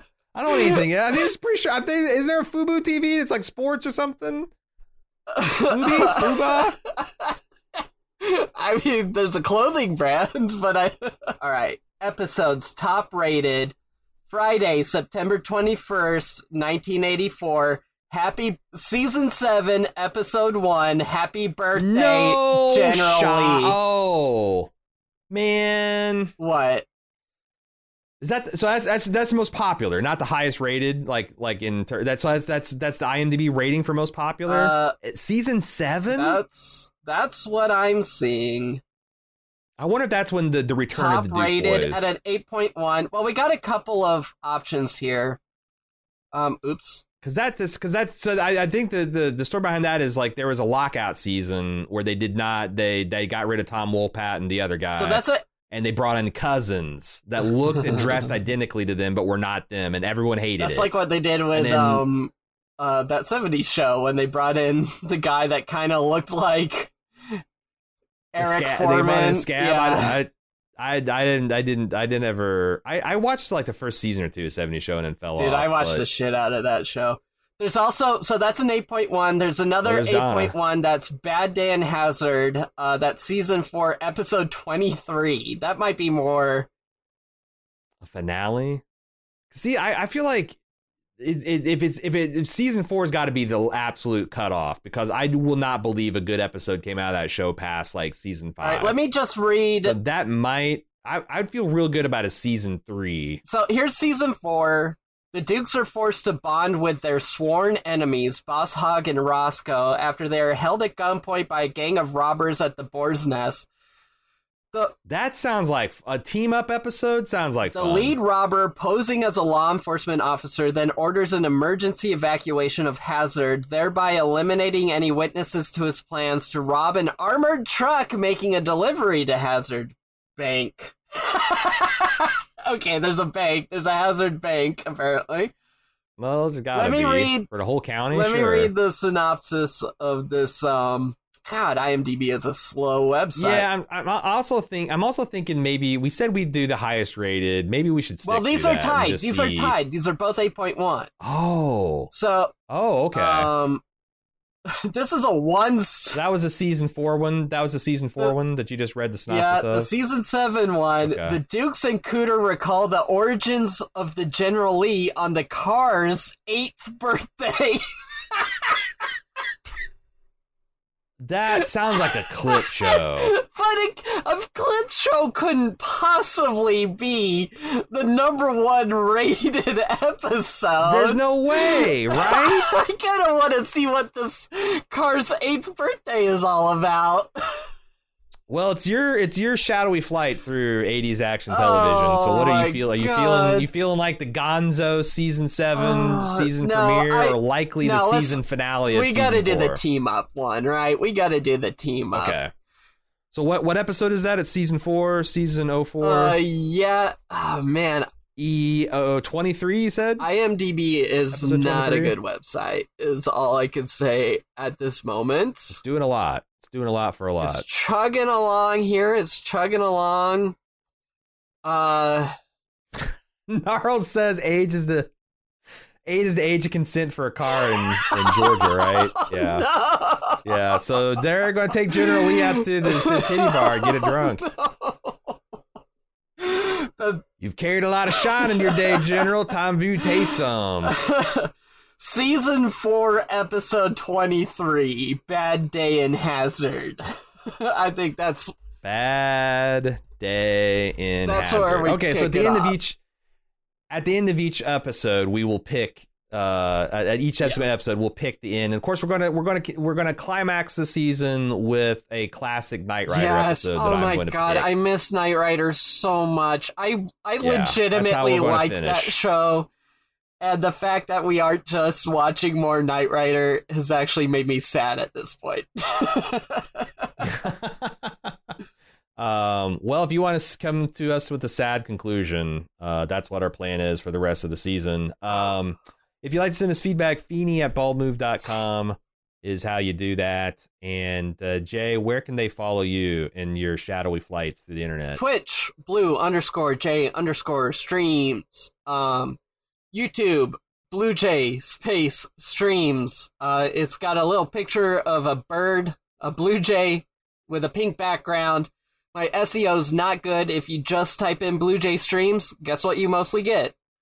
Uh, Blue Jays baseball. Streams of Blue Jays? Clips. Oh, right. There's a baseball yeah, team, too. Yeah, I didn't think that one through, did I? Oops. Like, damn, if you, if you can't if you can't uh, compete with their wildlife cams, I don't know, man. But uh, Major League Baseball is a it's a billion dollar industry. Yeah, it's a, yeah. That's a rough But one. um, I really want to get I want to get my YouTube to a thousand subs. I'm almost halfway there, so help me out. Hell yeah! I think we can get. I think we can get you there. We get you there by the end of the season. Thank you. Uh, guys, thanks for joining us once again. Uh, that email address, if you'd like to send feedback, Feeny at baldmove.com. We will see you next week for Dukes of Hazzard season four, episode 23. If you want to do your homework, Bad Day and Hazzard. Uh, take us out of here, Jesse. Oh, hey, Aaron. Why don't you uh, hit the old ejector seats for us, please? Boing. Love it. Such a good sign out.